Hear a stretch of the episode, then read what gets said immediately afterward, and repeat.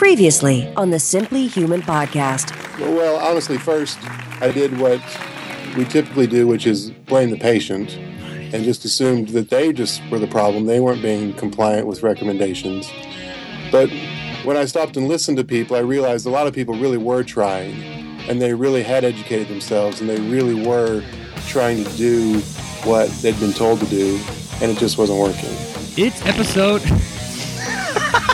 It's episode eighty-eight of the Simply Human Podcast with your hosts, Mark and Rick, two human beings being human. Our goal is to help you understand how humans are designed to eat, sleep, move, and enjoy, and how you can start living more like a human today. On today's show, it is the return of Jon Smith. Fake name. Fake name. We talk about endurance training and an exciting announcement. Then it's another moderately funny edition of the Humans Being Human segment with yours truly and something that has never happened to me before, I swear. Uh, and we'll wrap up with our Simply Human tip. Uh, wait, how are you, Rick? I'm great. Uh, I got you again with the... I feel like I am the master of the perfectly timed fart noise. Well, if you don't... And I only do it like once every two or three months. I try to.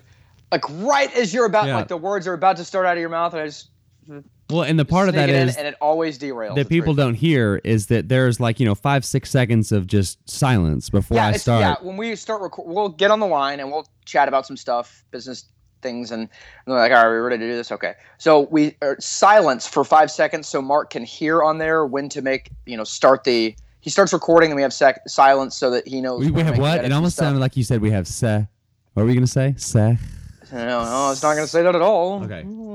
But uh, it's so I have to really perfectly time it, and I know exactly when Mark's going to say it. By the way, uh, the last week's show, uh, I did accidentally say anal sex. What? I was uh, or anally. I meant Which, to say annual big, physical. Big difference and I, there. It came out sounding anal. And you're like, did you say anal? And I was like, anal physical? And I was like, no, Mark, and I did not say anal physical. But you oh, did. No. I totally did. Uh, it just came out all jumbled up when we were having our conversation with Doctor Tim Martin. So you hmm. got me. I Very said anal physical. And I, I was I was sure that was going to be the coming up or the uh, and remember segment. Oh, right. But, well, I, I guess I like forgot it was in there or something. So, well, okay. For Crosstalk today, I have the Humans Being Humans is going to be a story that you it happened over a week ago that I still have yet to tell you about. Um, okay. But then for Crosstalk, it's something that happened in the same evening. Um, we, Jen and I were going to a wedding and mm. we got lost. It was out in like East Texas, the, you know, Google Maps and the, the map app, like the address that you put in, like from the wedding invitation, like was the, was like twenty miles oh, oh. wrong. Yeah. So there were all these people that were supposed to be at the wedding, like gathered in this like field basically in the middle of nowhere looking. Where's the wedding? Yeah. So I go into this, you know, the only place that was open in this small town was like the smoke shop. So I walk in there and like asking them like, hey guys, where's this, where's the, the, the White Sparrow barn thing that this wedding was at? And so anyway, so. The White Sparrow yeah, yeah, I don't know, barn? I can't remember. We, seed barn, something barn. It's a big, beautiful event barn. So we I get, hope it was we, beautiful. We finally Sounds get like a lot of trouble. Yeah we, yeah. we finally get to the barn. And I get out of the car and let you know go around like the gentleman and let Jen out of the car. Well, there's like it, you know it's a, a wedding. This it was one of uh, my wife's students, so, so she's like uh, she just graduated from college. So all of the friends of this bride and groom are college age or just out of college age people. So this group of girls gets out of one of the cars that I recognized from, you know, the twenty miles away field that was east, way east of where we were. And yeah. so I sort of shouted over to them across the parking lot, were you guys way east too? To these like four college girls. And they looked at me like I just asked them some sort of NASA equation. Like, like hmm. is Venus and Jupiter on, the, uh, is it the equinox tonight? Like, do you know how to cure cancer? Yeah, so that leads me to the question. I mean, it, this whole thing about knowing directions. I mean, is that something? I mean, I, th- I feel like you have a pretty good grasp on. What do you mean, like knowing directions? Like, like northeast, southwest? Yeah, like like. Oh yeah, no one knows it anymore. No. Yeah, when someone like tells me directions, I don't want them to tell me to turn left. I want them to tell me to go east. Because it's all relative to what direction right. you're facing. Right. Yes, absolutely. So I, I I don't know. I just feel like the kids kids today have no idea. Like if you if I'm standing anywhere and someone asks me which way is north, I feel like I should I should know which way north is, day or night. Yeah. This, it's not, I feel, you, you know, you're dead right. Uh, I have to know northeast, southwest, you know, it's, you know, for my job, part of getting places and, you know, here, getting specific locations. It's just east of this location. It's just north of this location. So maybe it's just me being kind of like a fuddy-duddy about it, but I'll give someone directions. This is a great example. So, uh, on early, early Saturday morning or Sunday morning, we were going to a call at a hotel, uh, noise complaint, and we're going up. Or we're walking into the front door, and this was lady's it this, like, hey, was it this me, kind of I... noise? No, it's excessive snapping. I don't know. what? What? Please explain. I don't continue. Is that what it sounds like when you do it? Because I think you're doing it wrong. If it's just one hand slapping the hard. Uh, you were an idiot. Oh, so we're walking up, and uh, this lady's like, I'm sorry, officers, can I? We're from out of town. Obviously, they're at a hotel. Uh, I have a sick child. Can you help me find the closest, uh, you know, store? And it's like four o'clock in the morning where I can get, you know, I don't remember what it was, something for a sick child. Well, there's a Walmart, but it's kind of a jaunt. They're kind of in a weird spot. They're right by the airport. So I'm like, okay, well, you need to, this road right here is, you know, one fourteen. You need to go east on one. And they're like, which way is east? And I'm like, okay, well, I'll give them a pass because they're not from out of town. They're, they're not, you know, local people. So maybe easily to, to get uh, turned around. But I, I don't know how to tell them, like, okay, well, turn left. But then you're going to make another left, which is, by the way, which is west, because in case you get turned around and you don't know, east and west are constants. North and south are constants. Right. Left and right, it's all the which what way you're looking at it. And people all the time at work will call in, uh, you know, some complain about a neighbor, like noise or hey, there's a fight going on over there. And they'll be like, it's uh, one house to the left of one two three Main Street. And I'm like, okay, is, th- is that as you're looking right. at the it's front like stage door, right or stage Street, left. Street, or yeah. If you're inside one two three Main Street looking out to the street, which way? Because those can be, uh, like if, especially if you're going to something like a fight or something inside the house or a disturbance, uh, you don't really don't want to mess around with like, oh, is this the house or what? So we'll ask the people, hey, ask dispatch, hey, ask them uh, uh, if it's north or south of their location. And they'll almost always respond, oh, they don't know north from yeah. south. They well, don't know. They just said it's like, left. I'm trying to teach, you know, you try to teach your kids like left and right. And so uh, my oldest, who's six, she's she's pretty much got it. Well, she was looking at something, my left eye, there was something in my left eye. And she was like, no, that's your right eye. And I was like, well, well, t- it's to me, it's my left eye. She was like, why? And then I'm just like, well, yeah. I don't know. Shut up. I don't know how to explain it. Anyway. Well, and that's, uh, you know, from hockey man perspective, I play position of goalie, and so everything coming at me, like when you're talking about left wing, right wing, that's from the perspective of if you're looking at the goal you're trying to score on, but for me it's the backwards perspective, so the guy on the far right is actually the left wing. Well, I, th- I believe so. It's more the rear, your, yours is more the rear end perspective, and I think that hmm. uh, I always, if I'm ever playing hockey against you, your five hole is just way weak. I always am going for your five hole. Hmm. Do you know what that means? Isn't it between your legs? Yeah. Yes! Congratulations. You've got one hockey fact correct. Awesome. This has been Hockey Talk with Mark and Rick. Well, I had I had something else, but I don't think we can squeeze it in, is what she said. And uh, so we're going to save it for next time. By the way, very quickly, someone brought up to me the other day that you can't, that's what she said, something that you say yourself. Is that I, a rule? I think that's a rule, which I just did. Huh. That is. Oh, I do it all the time. But too. It's like you can't, you know, what is the rule? Like you have to be outside to call shotgun. And I'm just like, screw that rule. I'm calling shotgun whenever I want. And I'm going to take shotgun if I call it anywhere. Hmm. You can't, what was the, on Dumb and Dumber? Like you can't, uh, I don't know, that whole series, quitsies or something. Sequence of you can't, uh, just put that uh, in the show. Dang it. So uh, double, ta- double talk, uh, you can't double snap a something. I can't remember. Um, I, yeah. Okay, so we had, we do have to mention before we get to our interview with Jon that in this interview we talk about the show coming out on August seventh. Well, it is not August seventh; it is July twenty-eighth. So we had to move some things around. Uh, Jonathan Bailor uh, is gonna is gonna be on uh, the next show on August seventh. Then we've got yeah, Jason- some, yeah. When we record interviews ahead of time, yeah. You're kind of trying to play the future game, but sometimes it doesn't work out. So uh, Mark was very nervous about this. Like, but we say in the interview August seventh. Like, I it's don't all right. That. I think you people yeah. will all figure it yeah. out when you listen to this. It's July twenty-eighth, and you're like, wait a minute, this isn't the seventh.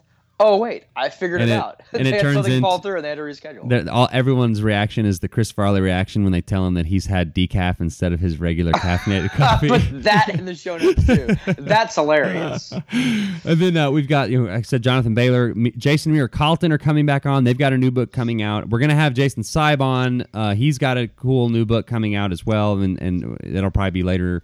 Uh, I feel like we need to write a book. I know. Uh, Kate Galliette is coming back on. Michael Ruscio. Uh, we've got a lot of cool stuff uh, coming up. So, so yay. Good yeah, for you. So yay. And then I'm going to make sure I put that in the show notes. Um, all right. So let us get to our interview with Jon. Go to our website, simply human lifestyle dot com. I've sold a lot of shirts uh, the last couple of weeks. simply human lifestyle dot com slash shop. We have black shirts. There's a thing such as men's shirts and women's shirts, by the way. Yeah, I saw this some lady yes. on some, it was like, your men's shirts make me look like a box when right. they hang off my...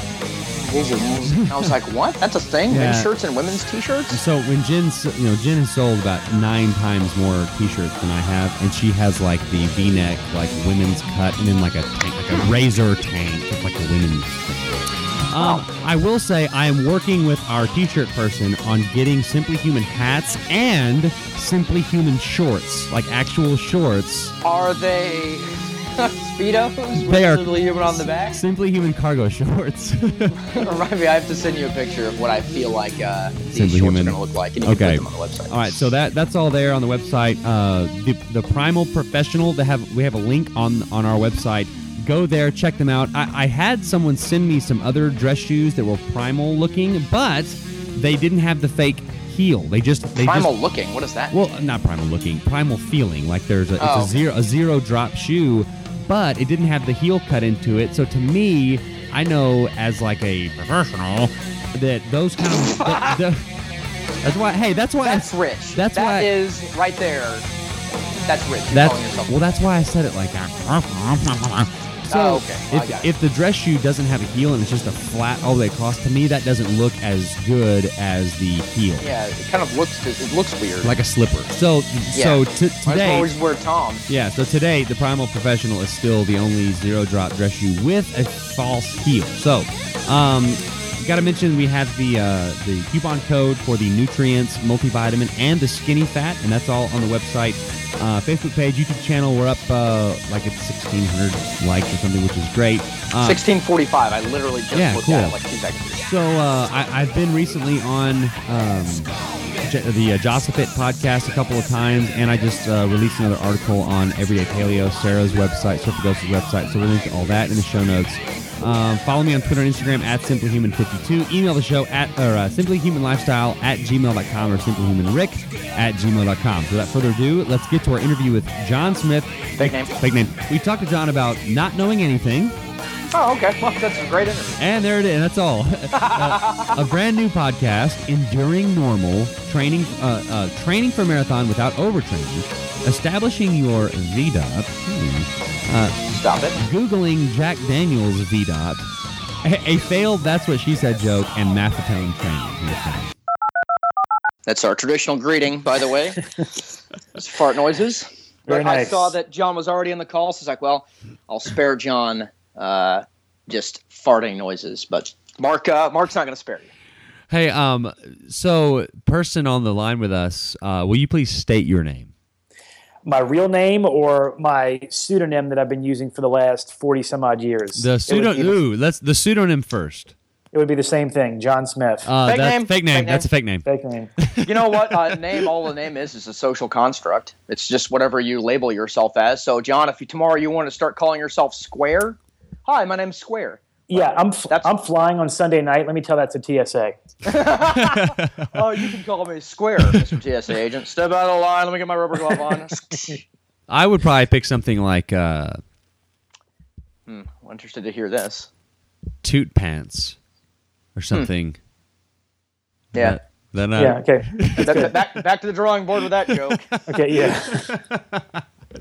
All right, well, I'm going to go to the bathroom now and let you guys talk. Uh, so in, in thirty minutes, when I'm done, I will come back and we'll wrap this up. Awesome. Jon, thank you so much for your time. Jon Smith here. He is a, uh, I don't know, introduce yourself for those of you who maybe don't know who you are. Yeah, so uh, so my name is Jon Smith. I'm just a I'm just a guy. I'm just a caveman. I'm just a man. I'm not a bishop. I'm just a man. No, uh, there is no God. Um, my name's Fred. I'm a man just like you. Uh, no, so so I'm I'm just a guy. I'm a family guy. I, I, I live in New Orleans. Um, I used to be a really, really fat guy. Uh, I used to be a really healthy kid, and, be- and I became a fat man.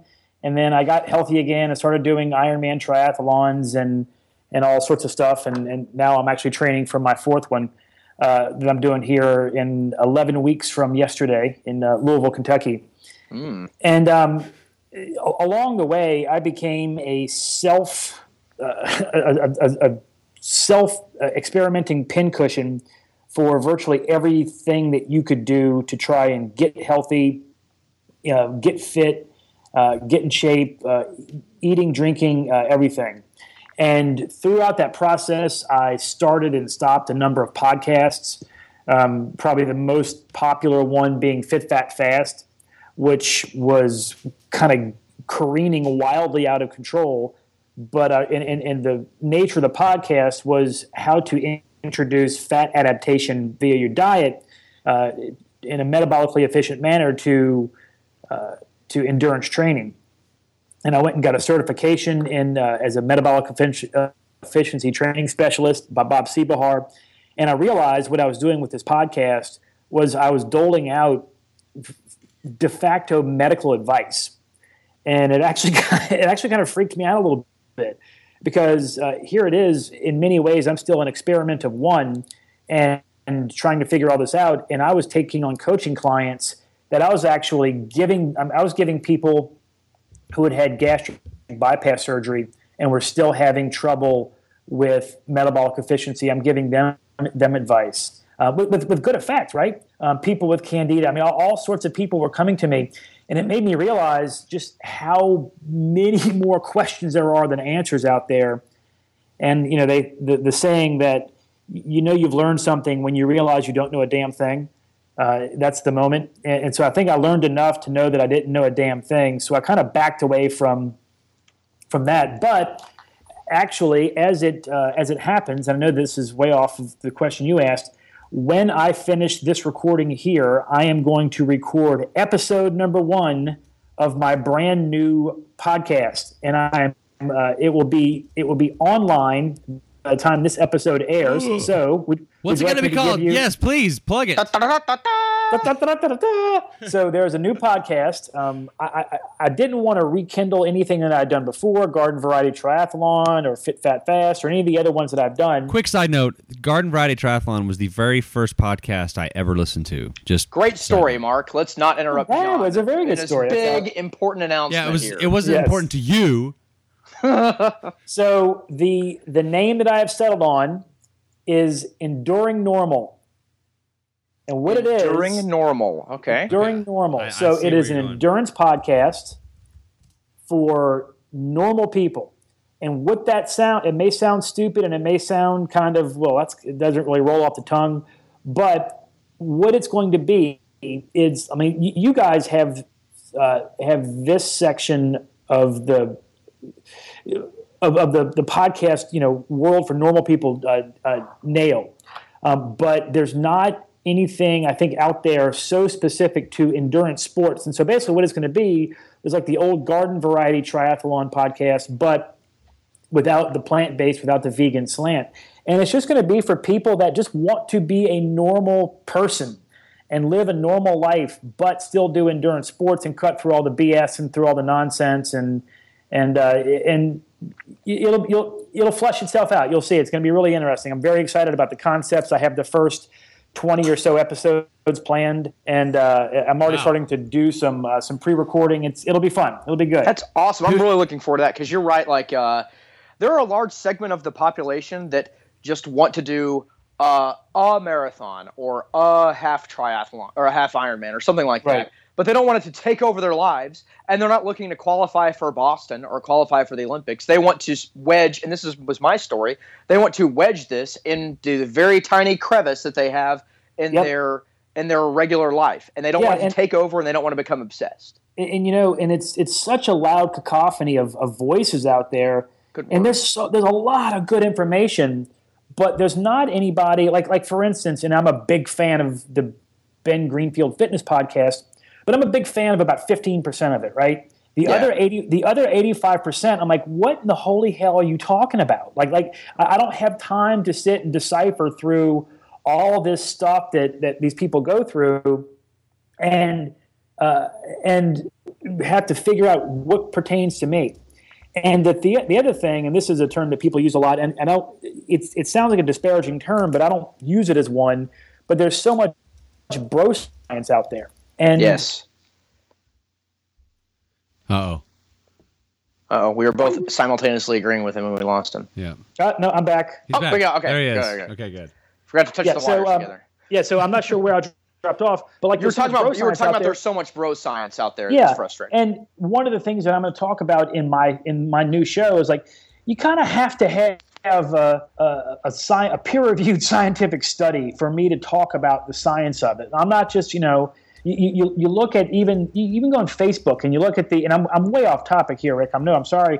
But no, you go on, talk. You go you go on Facebook and like you've got the you got the Science Babe and you've got all these all these empirical scientific groups that are making fun of the G M O hacks, and then the the, the natural food people are talking about the The, the the science people being shills, and like you just want to scream like enough, just stop. Like can I can I eat the freaking corn or not? You know. you Good know, point. Should, should I should I run fast or not? You know, and uh, and and so what I want to do is I want to cut through all the B S on all that. And you know, the, uh, I was listening to something with Sam Harris. I don't know if you ever listened to Sam Harris. The guy's kind of guy's kind of intense, so you, got, you need to be in a mood to listen to him. But a lot of he was talking about meditation. And he was talking about how easy it is to, to teach medit- meditation, but how hard it is to do it. And you you can equate the same thing of this meditation to health and fitness. It's very easy to teach health and fitness, but it's very hard to, to, to apply it. Because if you think about it, he used the analogy of a tightrope. If I was going to teach you to, talk, uh, to walk a tightrope, I would tell you to string a, a, a tightrope between two posts, to step up onto the rope, to put one foot in front of the other, uh, repeat, and don't fall over. You know, those are the instructions. Right. Now just go follow them. Easy peasy Japanesey, I think. Right, exactly. Yeah. And mm. so and so there's so many people that try and follow all this stuff. Like, oh my God, I just finished an Ironman. Should I do CrossFit? I just, you know, I, I, I threw my back out doing CrossFit because somebody that took a weekend seminar in a mall parking lot is trying to get me to do an AMRAP of, you know, of of of deadlifts, overhead, followed by an overhead, hanging, clean and jerks, and, followed by a five hundred yard run and, you know, twenty muscle, kettlebell muscle ups and overhead so, squats. Yeah, exactly.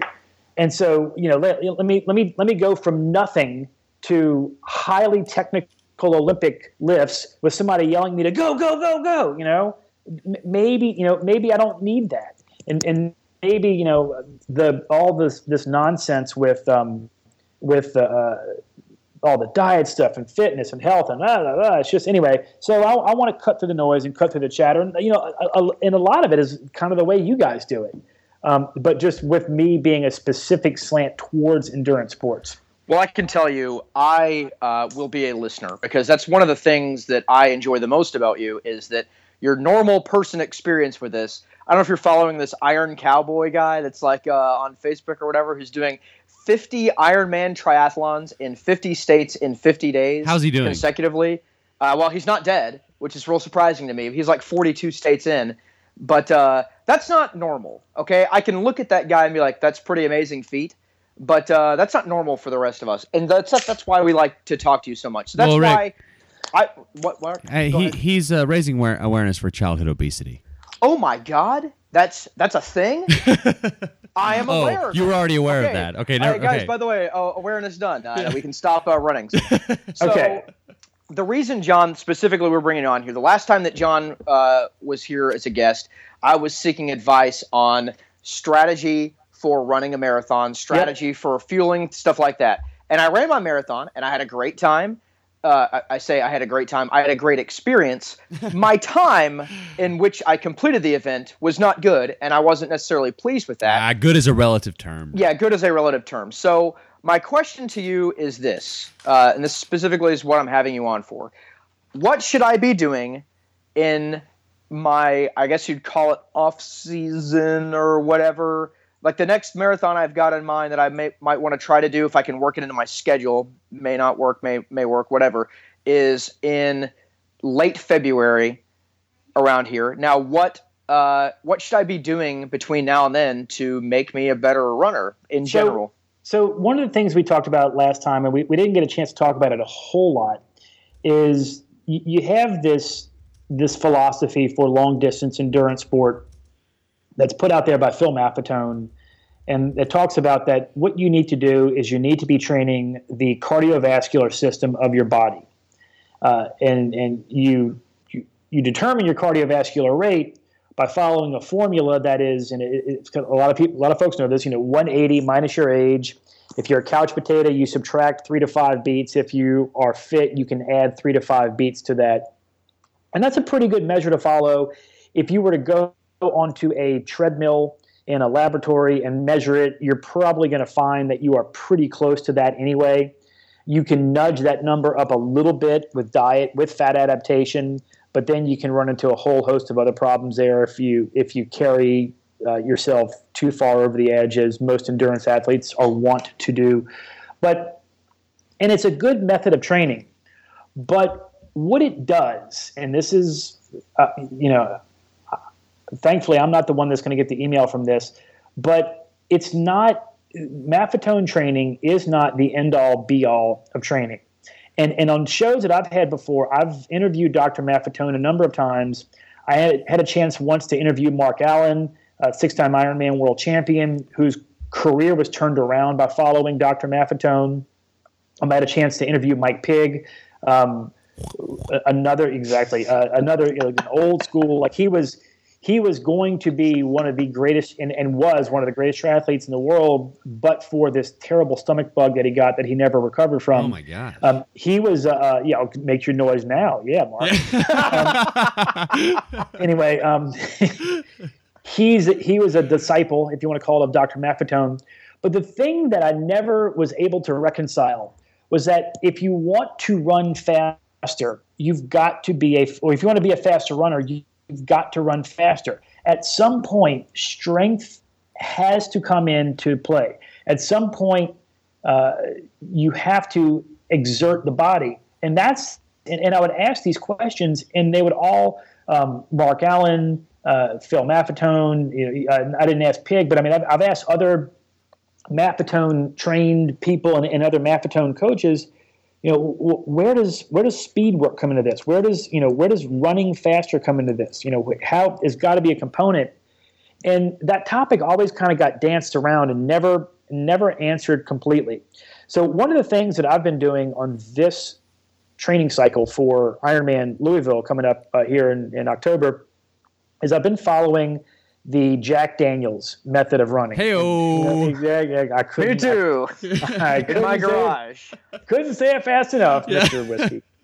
Um, no, Jack Daniels, the running coach, not the uh, the maker of subpar Tennessee whiskey. Yeah, I'm more of a George Dickel man myself. But uh, I've anyway. heard that about you. Yeah. Ooh. Well, hey now. anyway. anyway um, no, the the bourbon purist in me does not like to uh, to talk about Jack Daniels or whiskey. But so so this is a formula that talks about uh, about establishing what's called your V DOT, or it, it works off of your V O two max. Okay. And how do you there, spell, like, if I'm putting that in the show notes, V DOT, is it just V dash D O T? V, just one V D O T. All caps? Okay. Yeah. And the a Google's a search of the Googles for Jack Daniels V DOT uh, comes up with any number of, of, of articles. And so what you do is you go out with this with this V to determine your V DOT is you go out and you run a distance. Uh, five K is a good distance. Uh, ten K, maybe not quite so much. You know, five K seems to be a good distance because it's enough of a distance to exert you but still have a little bit of endurance in there. Um, technically, anything over four minutes is an endurance event. Uh-oh. Hello. Come on, guys. There, there we go. Okay. I've set it up for you. Oh, I thought you. I thought we lost you. Oh. Technically, anything over four minutes is an endurance event. Uh, yeah. Oh, I got you. It's a sex joke. That's uh. what she said. Come on. Uh, oh my God. You said four minutes, we, and I'm like, four minutes? I'm yeah. not Sting. I'm not going tantric over here. I was, yeah, if you said anything longer than fifteen seconds is an endurance, then I'm then I'm thinking that's what she said. Technically, anything athletically over four minutes is an endurance event. So then, so then by extension, five K would be would be fine. And what you would do is you would go in, you would plug into this calculator what your time at that distance was, and it gives you what's called your V DOT. And, and you're trying to run it as fast as you can? As fast as you can, uh, and still maintain good form. Like when I, I, I just ran a, a V DOT test this past Thursday.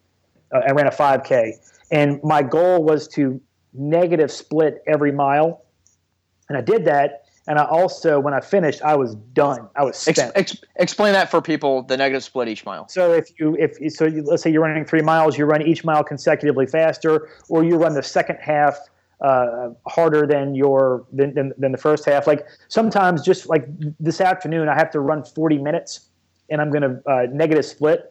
So I'm going to run twenty-three minutes out, or twenty-two or twenty-three minutes out, and see if I can run back to the start within forty minutes. So that's you know that would be a negative split. There we go. Okay. And so like what you don't want is you don't want to go and run your first mile in five minutes. And then you walk your next two in fifteen minutes, and there you, you know there you have a thirty-five minute five K. That doesn't you know that doesn't give you the good uh, the good V O two max uh, ratio that you're looking for for this V DOT.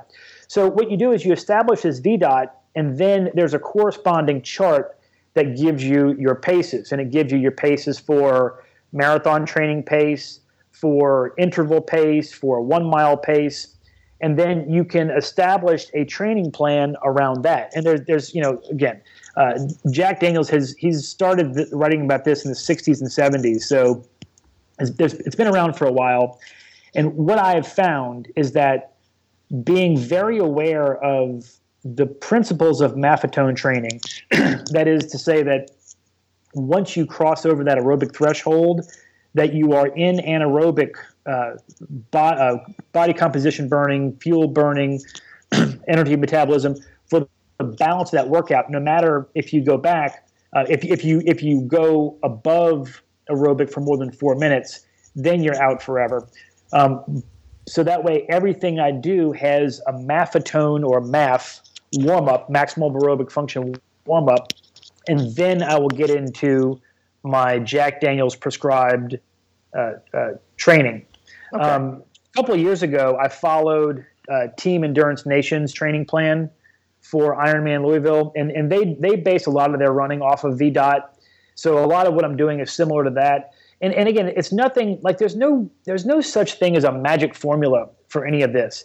It's just it's just experimenting around to see what works best for you. I've tried an all-out, intense, pace-only based training, and I've blown up in a race before.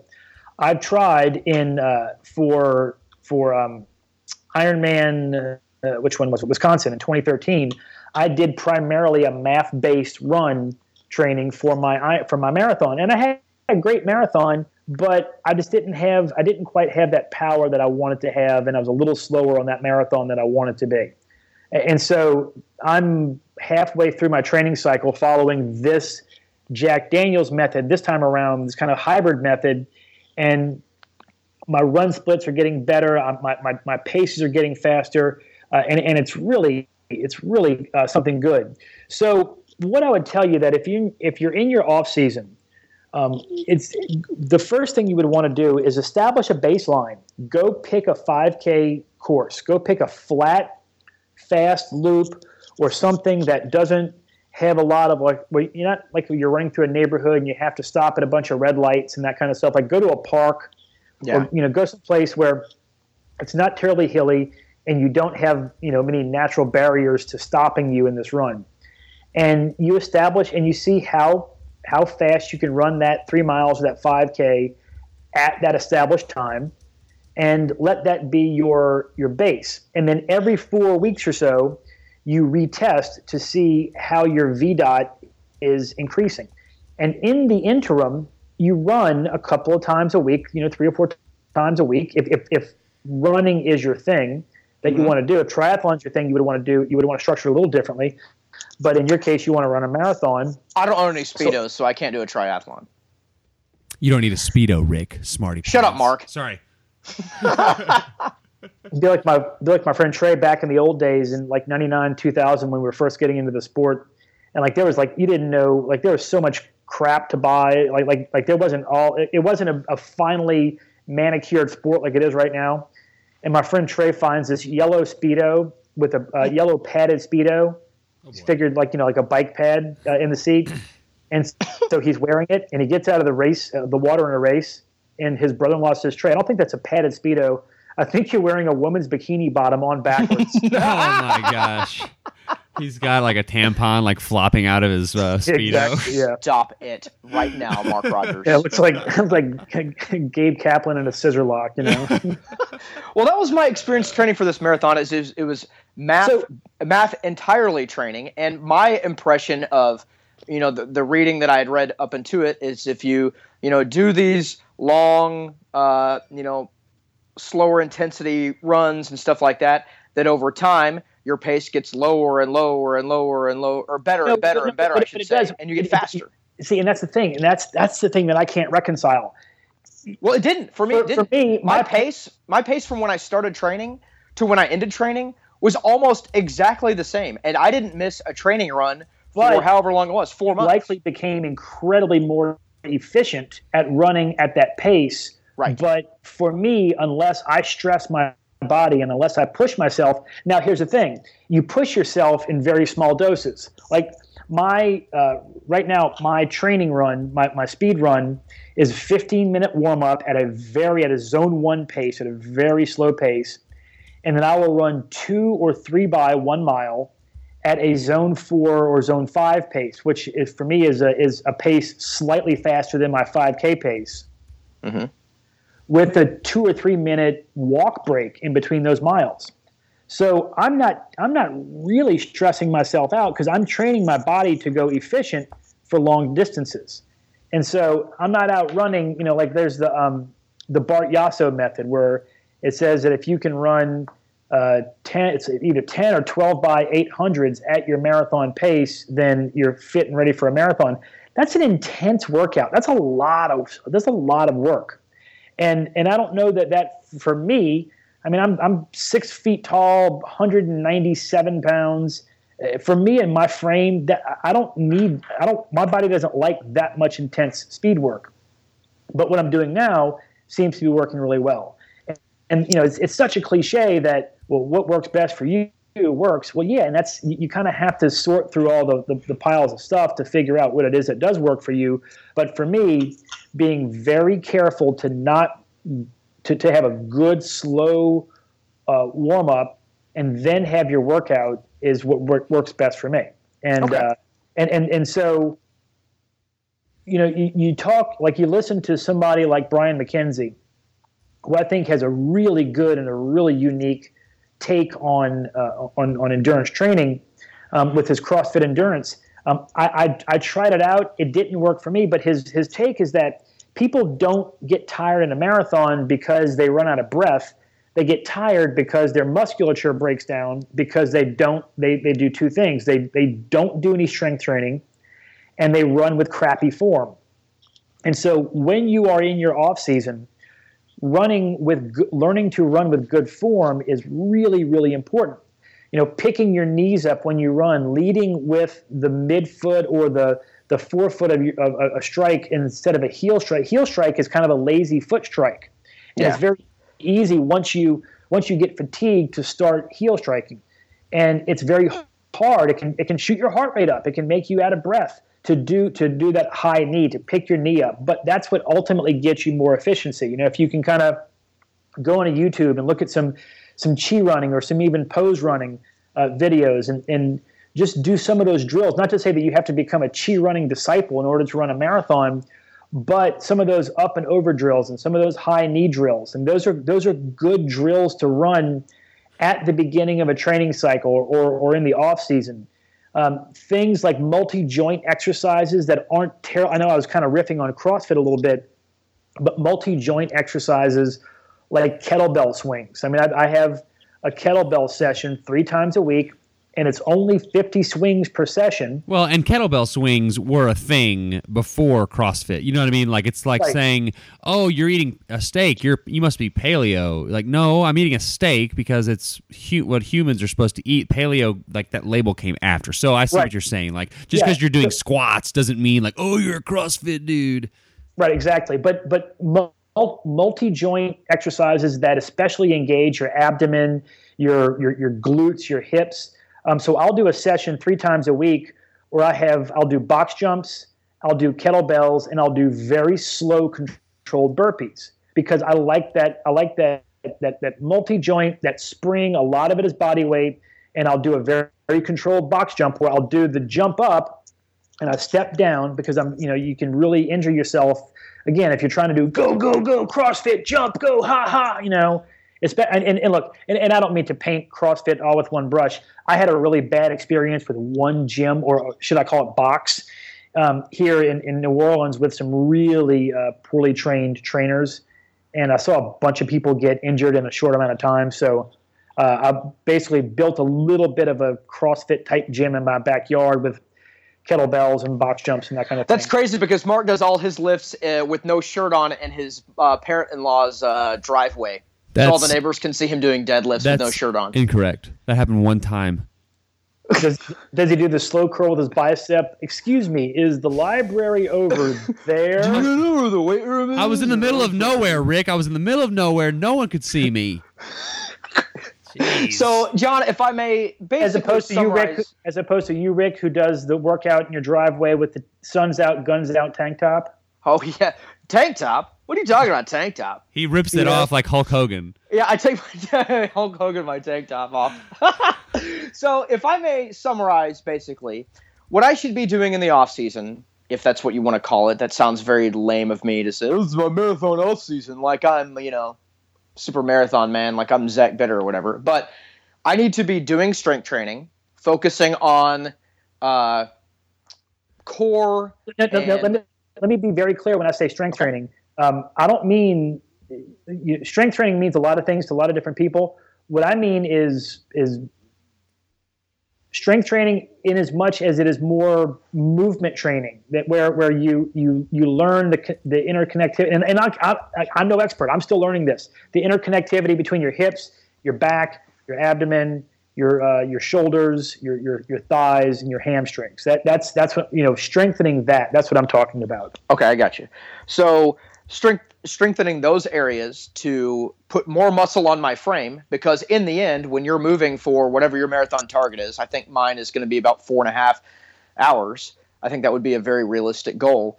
Uh, I have to be able to be able to move for four and a half hours. And you're right. Yep. When you're done with a marathon, I mean, I'm sure like the super high end guys are maybe out of breath. I wasn't out of breath. My muscles were freaking tired. Yep. So I need to strengthen my muscles to allow me to go uh, that for that much distance, and I need to be incorporating some kind of speed work that's not just Maffetone, you know, long, slow, oh, look at the flowers kind of runs. I need to be mixing in, uh, taxing my body more physically to that will, in the end, drive my heart rate down, which allows me to run at my Maff number uh, at a faster pace.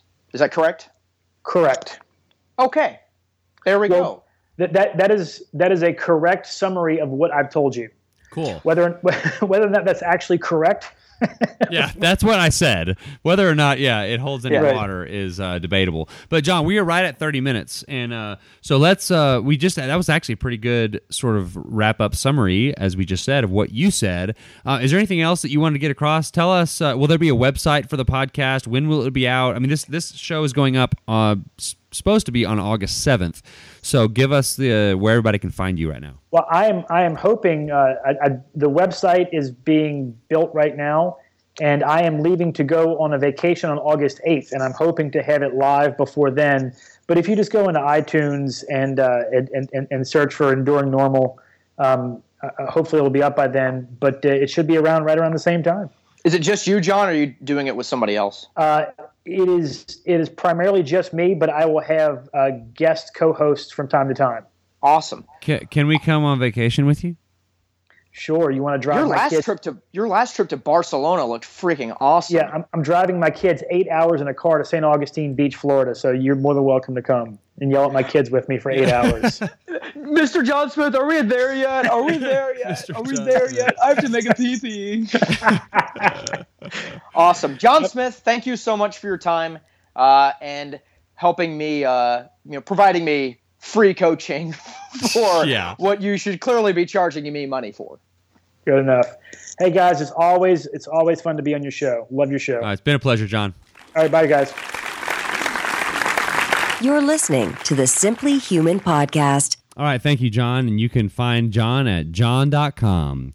Uh, no, you cannot. No, don't go there. Um, I feel like if you go to that specifically, you are probably in for some trouble.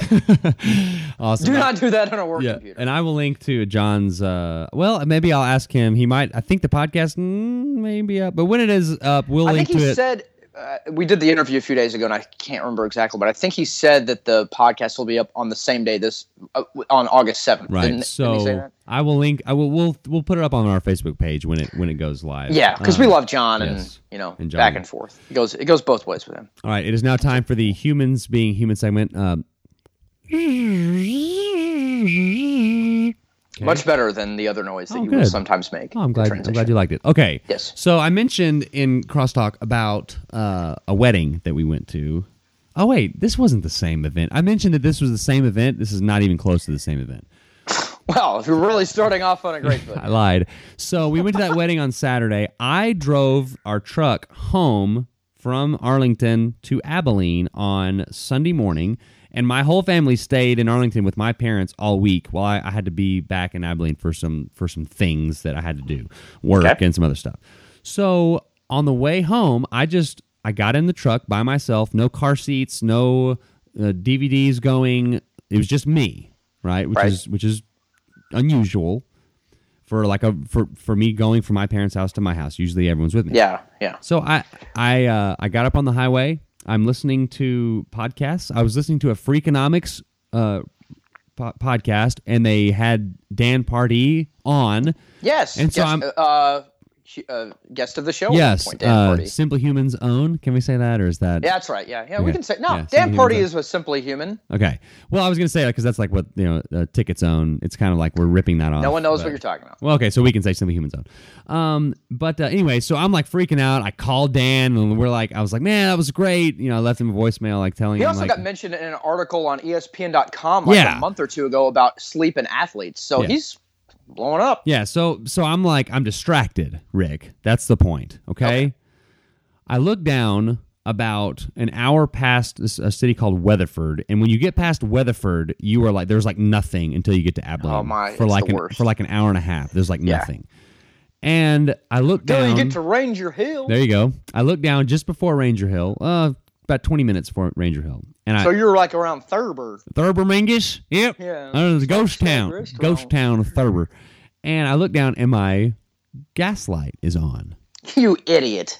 And I have no... Good luck out there. And I have no idea how long it's been on.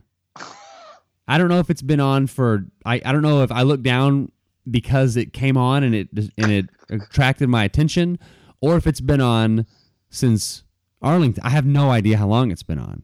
So and, and I'm and I'm like there's okay if I, there's no there's nothing for me to turn around and go back to that's not closer than just yeah you're screwed ahead. Right there.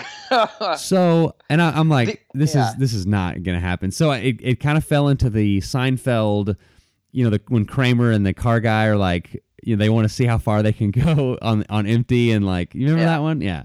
So yes, it's I that do. it's that feeling. So there's a so I'm gonna tell the rest of the story, and then there's a couple of things that we need to break down. So. I'm uh I'm going along, and I go up Ranger Hill very slowly, right? It's For a very people who steep are hill. Not from Texas or West Texas, it's uh, a really, really, really steep hill. That's like, what is it? Probably like an hour from Abilene? Not yeah, quite an hour, right? You know, just under an hour, yeah. Okay, and so it's just really, if you're going from uh, like uh, east to west, Dallas to Abilene, it's just really, well, I guess it's steep either way. Sure, yeah. You go up this really super crazy steep hill, and it's on this like, it's, visibility sucks and you can't see around the corner, And uh, there's always trucks comes, it, going like ten miles an hour up. Yeah, this because hill. It's hard. It's so steep. It's hard to keep your acceleration. Literally, I used to, leading up to Ranger Hill, I would gas it to get to like eighty-five, so that by the time I got to the top of Ranger Hill with my foot on the pedal, I would be going like fifty-five or yeah. sixty. In the Blue Flame? No. Did you ever take did the Blue Flame ever go up Ranger Hill? No. Okay. That was uh, my first truck was a, we called it the Blue Flame, and it was a real real beat up piece of garbage. Blue Flame is also what you call if you lay down on the ground, put your legs up over your head, and light stop, a fart. Just stop. That's called just Blue stop. Flame. Okay. Go back to your story. So I make it up Ranger Hill, and you know there's a Love's country store and gas station about stop, yeah. about three miles past Ranger, four or five miles past Ranger Hill. So I'm up Ranger Hill, and That's I'm right. and I'm thinking. I'm I'm good. I, I got this. I still, you know, I kind of have the, the anxiety, but I'm thinking, uh, no no problem, no sweat. I, well, I got and at three or four miles, you're like, okay, yeah. if something does happen, that's not, you know, you don't want to yeah. walk three miles, especially in West Texas in the summertime. Yeah. But it's it was about a, yeah, it's about one hundred degrees uh, at this time, oh. and was so it, one hundred degrees was it the middle of the night. Yeah, so I'm I'm cold dri- front blowing. I'm driving along, and I'm almost there. I'm I'm starting to like kind of you know get a little more calm. It's everything's gonna be fine, and it happens. I ran out of gas, and I, you know, it kind of wow because it's like the stuttering thing, and I was able to like I was in the left lane. I was able to like put my blinker on and get over, kind of half on the shoulder, half into the the West Texas desert, and I and I was it. I stopped, and I was just and I was thinking, now what? Now, so so a lot of things to break down here. One is just that that feeling that you have when you're not sure if you're going to make it is such like a A unique feeling. Like I, I was trying to think, what other feeling is that like?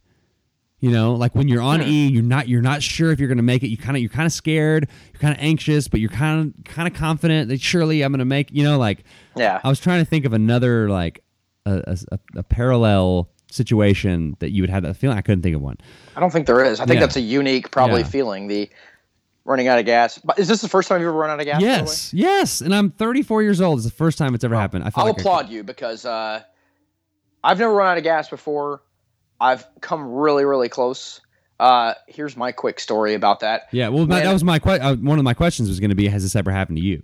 Uh, I feel like I have uh, the Hanukkah gasoline story. Like I had just enough gas for one night, and then it managed to stretch stretch eight nights, and it's a miracle. So when I was in college, I got a my D- I got a job at a T V station. D W I. And, oh, not a D W I. Okay, I'm sorry. No, I did not get a D W I, Mark, idiot. uh, so I'm I'm working at a T V station, so I'm working you know a lot of hours, you know. thirty or forty, and on in West Texas on Friday nights in football season, that's a really huge day you can't miss. It's a you know it's a that's the big work day because there's high school football's huge. Well, a bunch of my friends are going out to another friend. They have like a uh, a family ranch in Lawn, which is what twenty minutes north of Abilene, thereabouts, something like that. Okay. And so uh, the plan is, hey, I'll meet you guys out there. You know, they're going to be out there all night. I'll meet you out there when I'm done. I'll leave, you know, the station probably like eleven thirty or so. So I'm driving on the way out there, and I don't know. It's been so long. I don't remember if I, uh, I okay. I, I, there's a gas station right as you exit kind of out of the city to go on this kind of country road out there. And I'm like, oh, I'll just stop there and fill up the gas. Uh, well, it's closed. And I was like, you know, for the night. Which is weird. I was like, oh crap. Well, uh, I, I've got. I'm good to go out there. I'm sure there, oh, I'll pass something on the way out there. Yeah. Well, there's nothing on the way out there. That was the last stop. Well, I get out to the ranch, and I can't. It's huge. It's dark, and I can't find them. And so I start freaking out. If you know me, I panic if I get lost because I have this. Oh my God, this, this is where I'm gonna die. No one's ever gonna find me. Oh God. Ah. So I meander about the property in my truck for probably twenty minutes, and I'm like, oh my God, I gotta, I gotta go. I'm gonna run out of gas on here. So I get back out, and the the low fuel light pops on uh, before I even made it to the ranch. So it's been on for you know for like ten miles yeah. at least, and I don't know how long it's gonna stay on. Well, I. Uh, I'm going a different way. It's like, okay, if I go this way, then I know there's a gas station right here over by uh, Abilene Regional Hospital. I know I'll, I'll get to that one right there. Well, that one's closed too. And I'm like, oh, crap, oh, crap, oh, crap, oh, gas. And uh, I managed to just drag it in. And this is the closest I've ever come. Uh, I, I managed to get it to finally find a gas station. I cannot believe I didn't run out of gas. and uh, my, my gas tank held like twenty, I don't know, twenty gallons of gas, and, like and I filled up with like twenty point five. Like oh, uh, I have no idea how the fumes got me there. Like I have my air conditioner off. Yeah, I, had, trying, I did that. I have a, it's a manual transmission. I'm trying to like co- like coast it in neutral down hills so that yeah. I'm not touching the gas whatsoever. I'm driving like forty miles an hour. That had to have been the difference. But yeah, I, I that's had the closest the, I've ever come. I had the air conditioner off, and it's one hundred degrees. So within like thirty seconds of the air, A C being off, I'm just a sweaty mess, you know. Yeah. But there there was another that reminded me of something. Like last summer, we left all our kids at my in-laws in Georgetown, which is about thirty miles north of Austin, and we were we flew out of the Austin airport to fly up to New York to see my brother. And there's like from from their house to this tollway that goes straight down basically to the airport is there's like five gas stations. And so we were on like E, like the low fuel light was on, and I was like, well, we'll just I can just do it in the morning. We're going to pass like five gas stations before we even get to the highway. Well, once you get to the highway, it's like it's out east of Austin. There's nothing out yeah. there, and uh, and it, I didn't I didn't think it through. And it was like, you know, we were driving to the airport at like five in the morning. Well, I pulled into the first one, and it's, you know, a lot of times, even if they're closed, it's like the pay at the pump thing is uh, is working. Like you can still get gas. Yeah, I wonder what the rule is on that. Yeah, well, I so I pull in.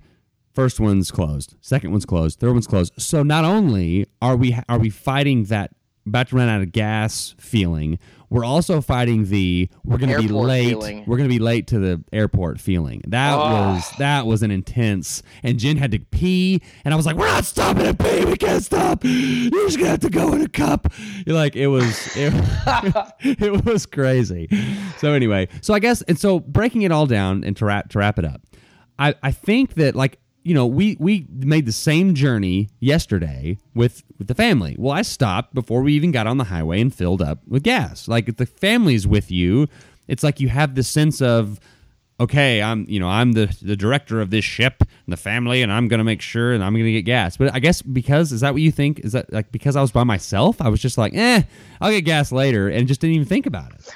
I don't know, and I don't know what always compels me, not always, but some, oh, I'll fill up later, no, I'll fill up later. No, I'll fill. You have to do it anyway. Yeah, just stop. Like, why don't you just stop and do it right no. there? Anyway. That, uh, that, that's always kind of boggled my mind why I do that. So, like, now now I'm in a, like, I fill up every single Wednesday because I really don't want to stop on the way to work or yeah. on the way home from work. Because on the way home from work, I just want to get home. Right. And on the way to work, you know, traffic might be yeah. uh, you know, unpredictable. So I fill up with gas every Wednesday so that uh, I always know because I'm a nerd and I overplan. So what we're going to do, uh, just like we did with the cargo shorts, I'm going to post a picture of my truck stalled out on the side of I twenty. And then and then the, the you, will, you, the listener, will tell us your ran out of gas stories. Okay. How about that? Okay.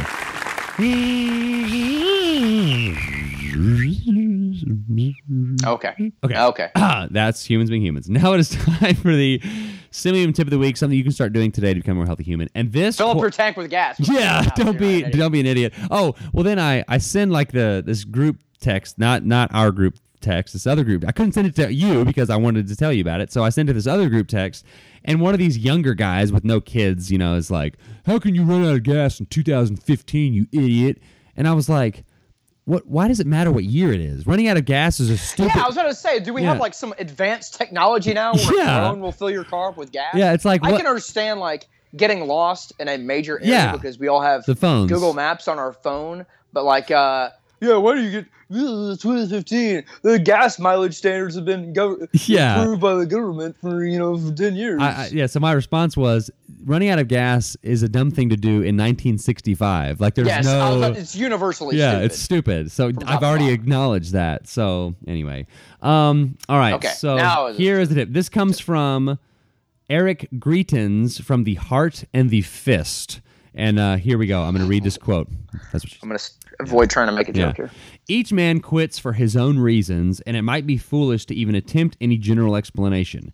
But if men were willing to train for months before ever joining the Navy, and then they were willing to enlist in the United States Navy and spend months in a boot camp and months in a specialized training before they came to BUDS, which is like this Navy SEAL deal, like the getting in, and if they were yeah. and if they were willing to subject themselves to the test of BUDS and endure all of the pain and cold and trial that they had already endured up to this point, then it seems reasonable to ask, why did they quit now?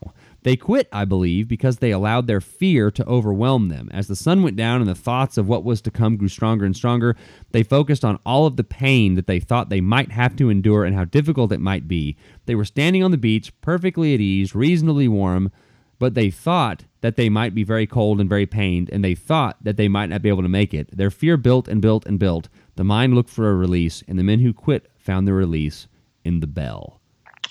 I've often heard that kind of uh, sentiment from some of my military friends, some of them especially that were in, you know, I've had the privilege of working with, you know, Army Rangers and and, and Navy SEALs before, and they often have the same sentiment. The only way you can survive that is to live minute by minute, right, and and put off what your mind automatically tries to do, and that's look into the future. You ha- it's a constant. You're trying to to stop thinking towards that and try just right now, just survive this minute. And then when I've survived this one sixty second period, then I'm going to survive the next minute. And you're just thinking minute by minute, uh, because they'll all tell you there's not anybody that shows up for Ranger School or uh, or BUDS that isn't in the top one percent right, fitness-wise. You're not going to have anybody show up that is not physically able to complete that training, yeah, or that uh, that thing. It just they won't. It just doesn't happen. What happens is it's and it's not even. And they'll. I've also heard this universally from those guys. It's not about, oh well, we're going to see how fast you can run, and we're going to make you run faster and push harder. It's not about physical at all. In fact, because they all, if it was just about physical, well, you just sign up and all right, you, well, you're, you're, we'll take you. It's about uh, seeing the mental, uh, who can play the mental games, who can play, uh, who can uh, sustain the most uh, mental trauma and uh, and survive that. Yeah. So I think that's really good sage advice, is that when you're going through something that's difficult, or you're about to go through something that's difficult, put yourself in survival mode. Just, I'm going to do right now. And how this applies to our regular life, I'm, I'm running off at the mouth here. I hope I'm not cutting you off, but this is something that's really important to me. My wife isn't, as we all know, she's in grad school, and she's also working. And uh, that can be a really difficult uh, thing to do, especially right now during the summertime, because she's doing summer classes, which are even more accelerated. And, uh, It, her, she has a tendency to look forward to the future and be like, oh my God, October's going to suck. November's going to suck. December's going to suck. My whole life's going to suck for the next year. And I try to tell, hey, just let's talk about Tuesday. Let's talk about, right, and then tomorrow we'll talk about Wednesday. And I'll help you in any way that we can. But there's no sense worrying about two weeks from now, because all you're doing is borrowing trouble. Uh, it's never going to be as bad as you think it is. Very rarely, in my experience, has something ever been as bad as you think it's going to be. Yeah. Yeah. And it's, yeah. So like that sort of like live in the now, like uh, take one step at a time is sort of like wrapping that up. But um, another way. And I hate to cliche it like that, but it really is true. Yeah. And one thing, I, there's a meditation tie in here, because, you know, meditation is all about focusing on the present, because the mind will go one of two places if you just let it be mindless, and that is the future or the past. Mm. And and so it's like, so that, that can sort of relate to just your everyday life, and it sort of, you know, okay, you don't know what bridge you're going to come to next, but when you get to that bridge, figure figure out how to cross that bridge. You don't know which bridge is in the future. You don't know what's on the other side of the bridge necessarily. Just focus on crossing the bridge that's in front of you, and then we'll deal with, you know, um, like I've got a, well, anyway, I won't, I won't tell that story. I'll well, meditation is a, is practice for that. Right. Because right, you can't do something unless you've practiced for it. Yeah. And so you can't reasonably assume that like, okay, well, I'll stop worrying about the future and I'll just worry about the present if you're not practicing on that. So that's another reason we talked about medica- med- medication, medication, meditation a couple episodes ago. I think it was the, the, the tip of the week. Well, it takes, you know, you can devote two to five minutes a day to it, and that's the way that you'll mentally prepare yourself for when troubling times are here, because we all have giant stressors in our life. We all go through troubling times. This is the way that you prepare for that. It's the same way as if you're going to run a marathon, you're going to prepare by running ahead of time, you know. Yeah. So there you go. There it is, tip of the week. All right. Um, coming up next time is Jonathan Bailor. Super excited about that. A lot of cool stuff coming up. Absolutely. Uh, find us online at simply human lifestyle dot com. Like us on Facebook. Uh, subscribe on YouTube. Uh, follow me on Twitter and Instagram at simply human fifty-two. We mentioned the affiliate links on our website. The Primal Professional is the shoe, the dress shoe with a zero drop, and the multivitamin nutrients, and the Skinny Fat, uh, which is all good stuff. I don't, I don't say anything on this show that I don't use myself, and I'm not behind, and would use anyway. Um, so please leave us a review on iTunes, good or bad. We've, we're up over one hundred reviews, which is kind of exciting. Um, and uh, share us on Facebook. Share things that yeah, I put on Twitter. Yeah, the share is big. Like, yeah. Let your friends know, because everyone is always looking for ways to live life better and live life optimally. And we feel like what we do is helps people do that. So that's how we get the word out. You tell your friends. Your friends tell their friends. Your friends' friends tell their friends and friends. And yada, yada. And, so there you go. And just also really quickly, um, we've had a lot of people lately just reaching out, saying thanks, and so really appreciate everybody that has reached out to us. We try to get I, back we to really everybody. Love that feedback. So. And uh, I'm doing like a thirty minute, they're free right now, uh, Skype video consult if you want to do a movement assessment or just talk about a training program. Um, I may start, uh, they're, they're kind of piling up on me. I might start charging, I don't know, thirty or forty bucks for that, for a half hour. So until I do that, they're still free until otherwise noted. Uh, so email me, and uh, we can maybe set up a uh, a Skype consult. So. And even when you do start charging for them, I mean, it's cheaper than you'll get a consult yeah. with a personal trainer, for sure. For sure. And so, I don't know how much, I mean, those are what? Personal trainers yeah. at like one hundred twenty bucks an hour? Yeah, something, something like that. Yeah, yeah so I mean, it's cheaper more. than that, and Mark knows what he's talking about, so. There you go. All right, well, that's going to do it for this edition of the Simple Human Podcast. And remember, Jon Smith. Uh, fake, name. fake name. Fake name. That's a fake name. Fake name. You know what? Uh, name. All the name is is a social construct. So until next time, enjoy yourself.